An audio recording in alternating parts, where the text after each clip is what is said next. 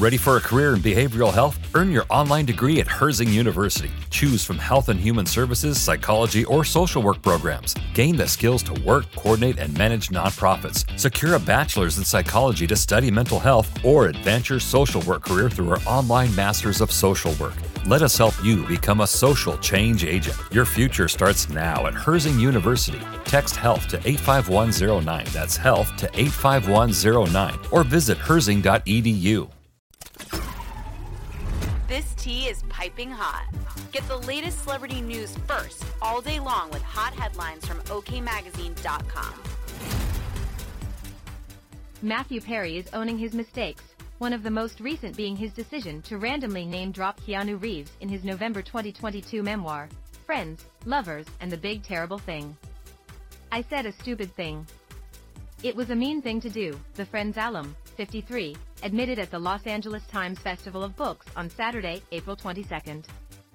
Explaining, I pulled his name because I live on the same street, Perry noted, I've apologized publicly to him.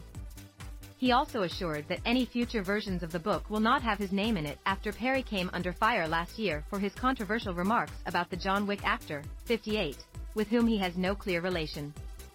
Perry, whose book largely focused on his battle with drug and alcohol addiction, also confessed he hadn't personally apologized to Reeves yet, but that he plans to do so.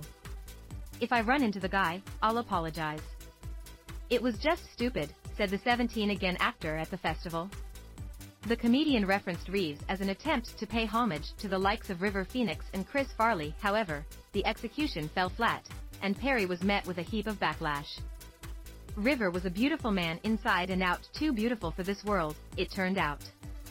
It always seems to be the really talented guys who go down.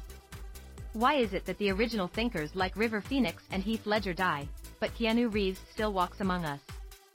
He questioned in his pages. River was a better actor than me, I was funnier.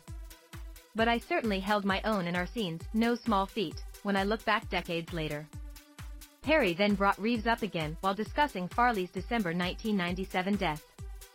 I punched a hole through Jennifer Aniston's dressing room wall when I found out about Farley's death. Keanu Reeves walks among us, he penned.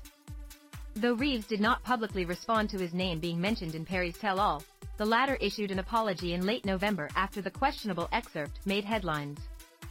I'm actually a big fan of Keanu. I just chose a random name, my mistake. I apologize. We'll keep you updated. I should have used my own name instead, Perry said at the For time. more fiery headlines, Variety reported on Perry's remarks at the festival.